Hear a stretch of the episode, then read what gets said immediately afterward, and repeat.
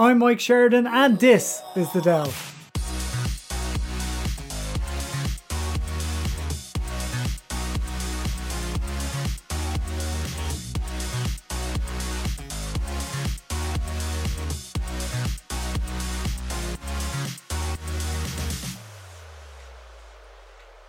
Hey, I'm Mike Sheridan, and you're very welcome along to another episode of The Delve. My guest today is former Secretary of Defense under the Trump administration, Mark Esper.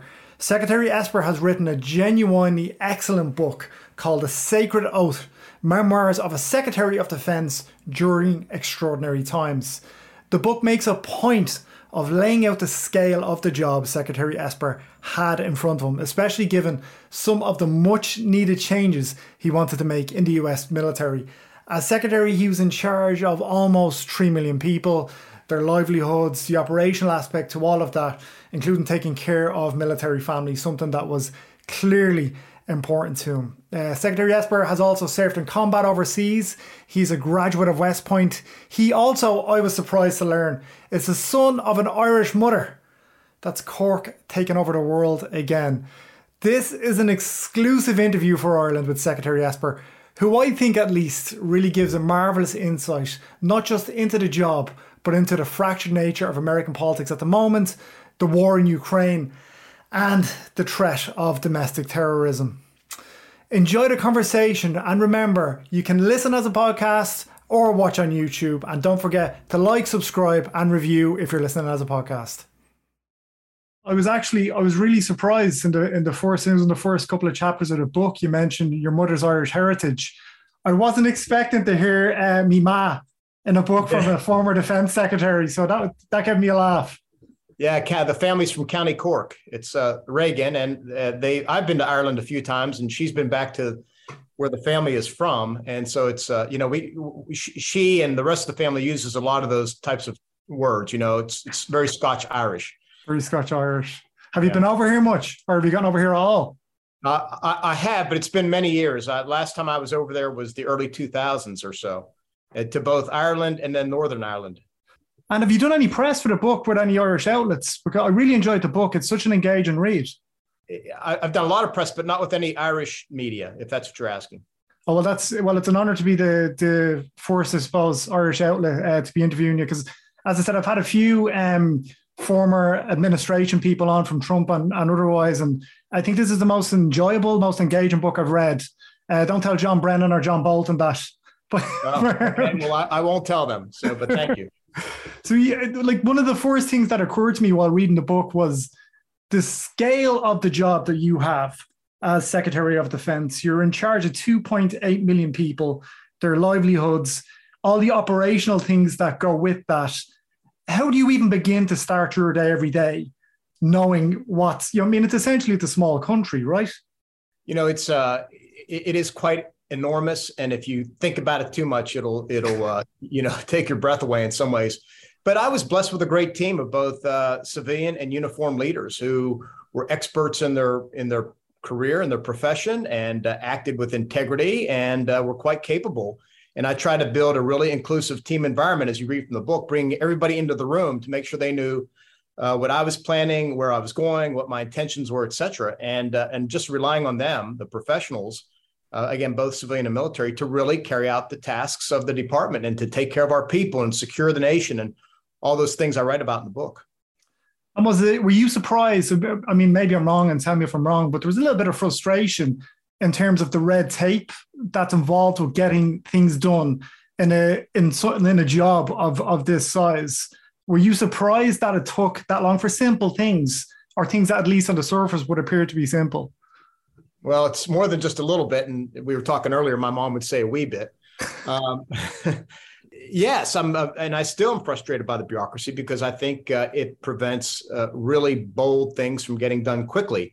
And we continue to experience this today at the Pentagon with regard to bringing in cutting edge technologies into the Department of Defense for our warfighters and for our allies and friends abroad who rely on us for, for many of those things. And it's uh, look on one hand, there's there's a deliberateness to uh, staffing things through a bureaucracy and making sure all all the I's are dotted and T's are crossed, and the lawyers have looked at it.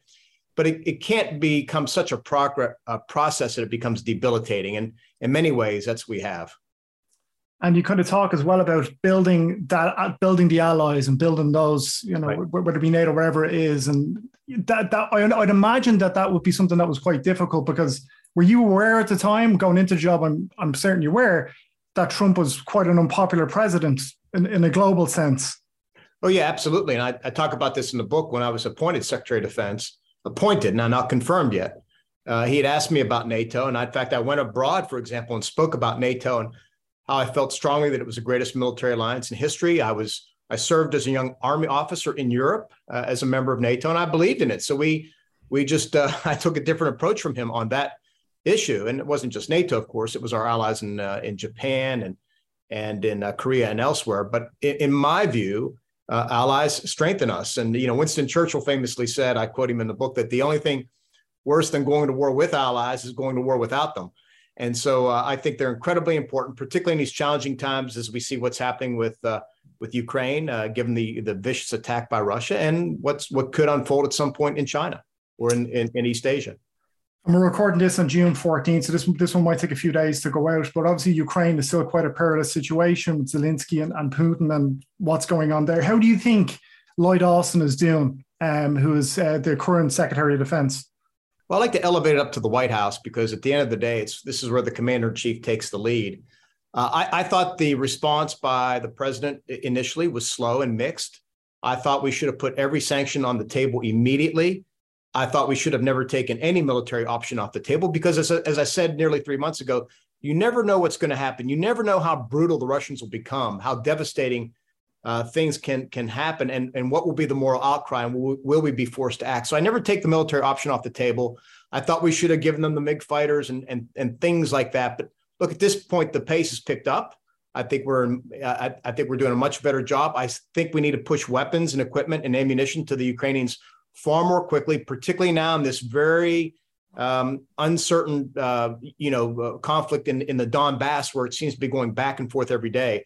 I think now is the time to get the Ukrainians what they need quickly if they're going to push back against the against the Russians and at least hold this to a stalemate for now. Is there a sense of empathy on your part, knowing how difficult these decisions are? Um, and you go into detail on, on various other decisions like strikes in Iran and, and that type of stuff in the book is there a sense of understanding the scale and scope and the ramifications of those type of decisions and how and what's involved in the administration making them like that must be something that you appreciate more than most yeah no absolutely. I thought of, of it on a wide spectrum. So for example you know i was a soldier in the gulf war and i i experienced my share of combat. So i knew the impacts it would have on people and units and the military. But on the other hand you also have to take a historical perspective as to what's happening in the world and what does this mean and what is the arc of history? You know this conflict with uh, between russia and ukraine is more than just russia and ukraine. It's about autocracy versus democracy. It's about international rules and laws and norms in the 21st century you know we're we're not in the 18th century the 19th century let alone the 20th we're in the 21st century and these things should not be happening we thought we had evolved beyond that. So I think you have to keep that that full spectrum of things hap, uh, in mind at all times when you're making or considering decisions such as these. And when you were confirmed as Secretary of Defense, you were confirmed by the Senate from like was it 90 to 8? Are, are those days just gone now, which is which is amazing, by the way, especially given the administration you were in at the time and, and everything else. Are those, is, is that kind of bipartisanship gone? Because I know Tim Kaine, uh, who obviously ran for vice president as well, spoke out as a Democrat, spoke out uh, in your favor it just feels like it's gotten so so fractured now that you know nobody will get that kind of uh, leaning vote in the future.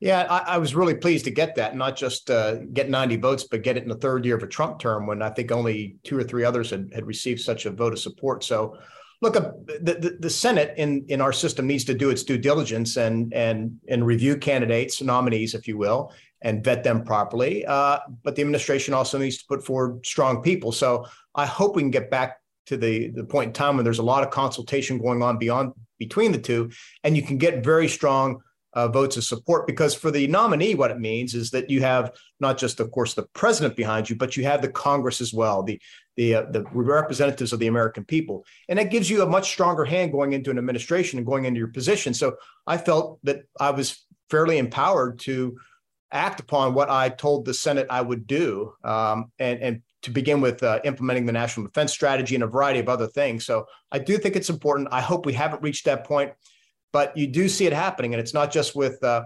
appointees for federal departments, but you see it with judges as well. Is the two-party system still working? Do you think because you have people who are you know Trump uh, supporters saying Biden's going too far left. You've got people who are Democrats saying Trump has driven the Republican Party too far right. Is there a space for a third party or is a two party system as fractured as it appears to be at the moment still still the way to go? Do you feel? Well, most Americans are not on either end of that. Most Americans are squarely in the middle, and that's the silent majority, if you will. And uh, un- un- unfortunately, they don't speak up or at least act, uh, uh, you know, as aggressively as they maybe should in the primary process. But look, I we are a two-party nation. Uh, we've we've dabbled with a third party in the past.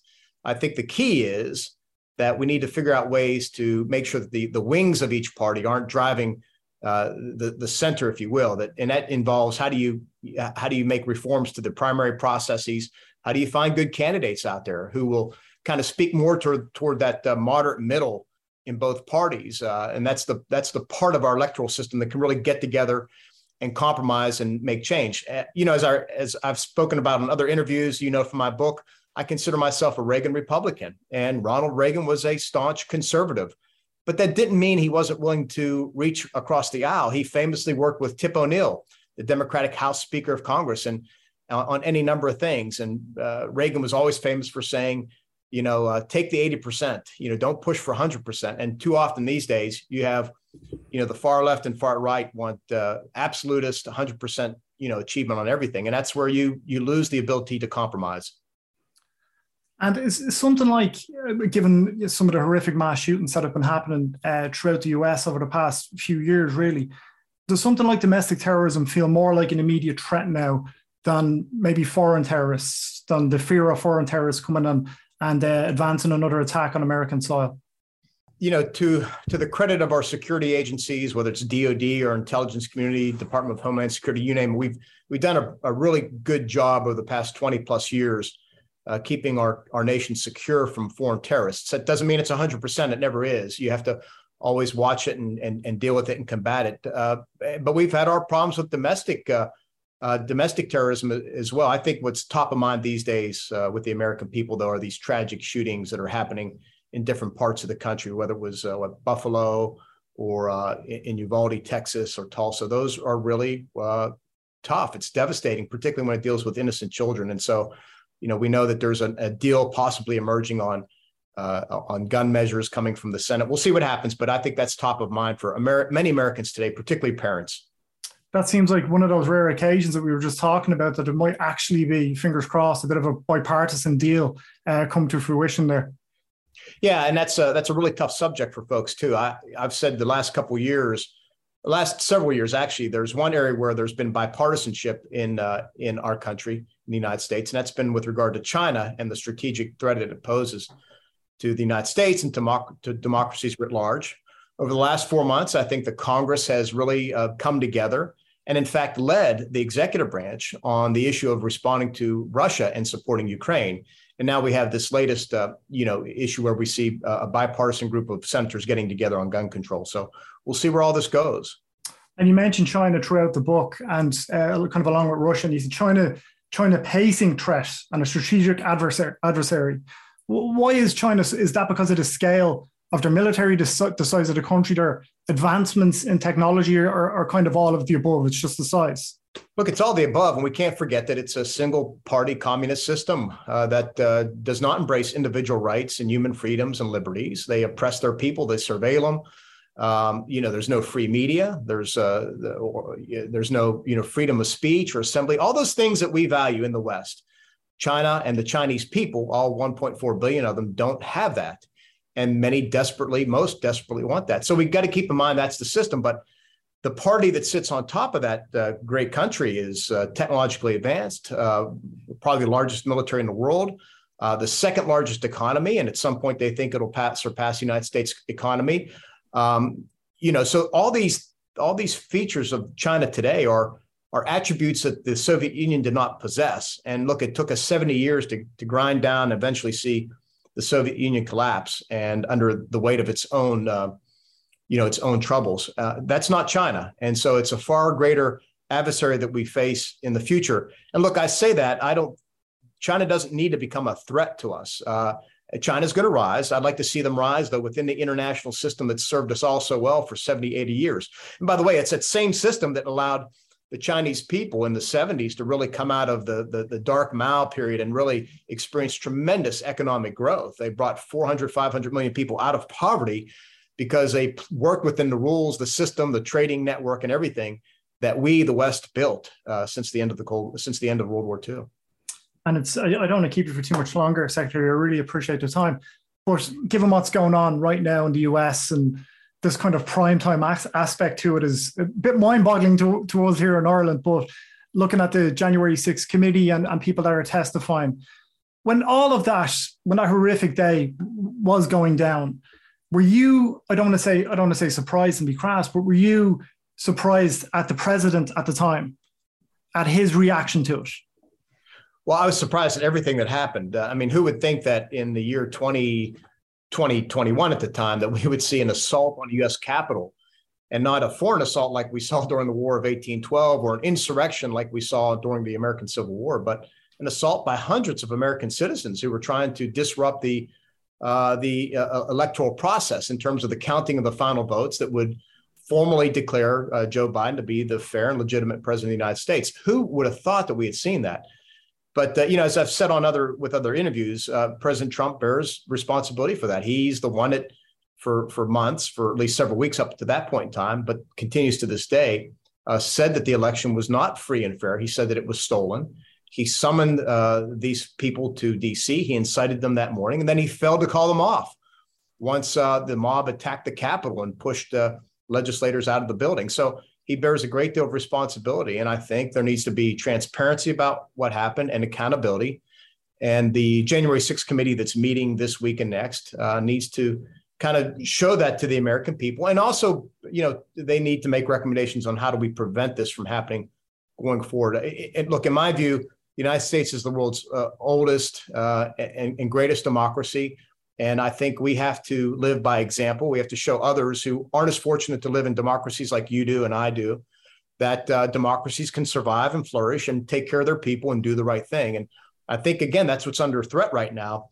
Uh, that's what uh, Russia and China are saying is that their forms of government are more effective and more efficient uh, than ours. And, and, and us, uh, th- that moment uh, was really a low point for American democracy. And we need to, we need to learn from it and we need to do better going forward.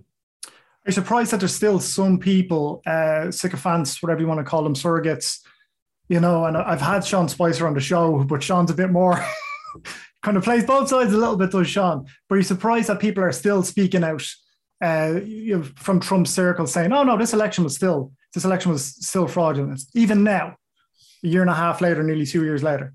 Yeah, it is frustrating, but it, it will tell you that uh, first of all, people will believe anything if they're told it uh, often enough and loud enough and convincingly enough uh, by by false prophets, if you will, and uh, and people will believe those things. In my view, you know, what it all comes down to is leadership, and we we need uh, new leadership in in in this country, in our country, on uh, both sides of the aisle, if you will, that can really bring us together and uh, help chart a new direction. I'll go back to Ronald Reagan, who always spoke about the shining city on the hill and inspired Americans to be better than than what they were and to lift us out of the uh, you know some darker times of the late 1970s. And uh, so that's what we need. It, it, it all requires leadership. And if people have bad leaders, bad leaders will take them in, a, in the wrong direction. Good leaders will take you in a good direction.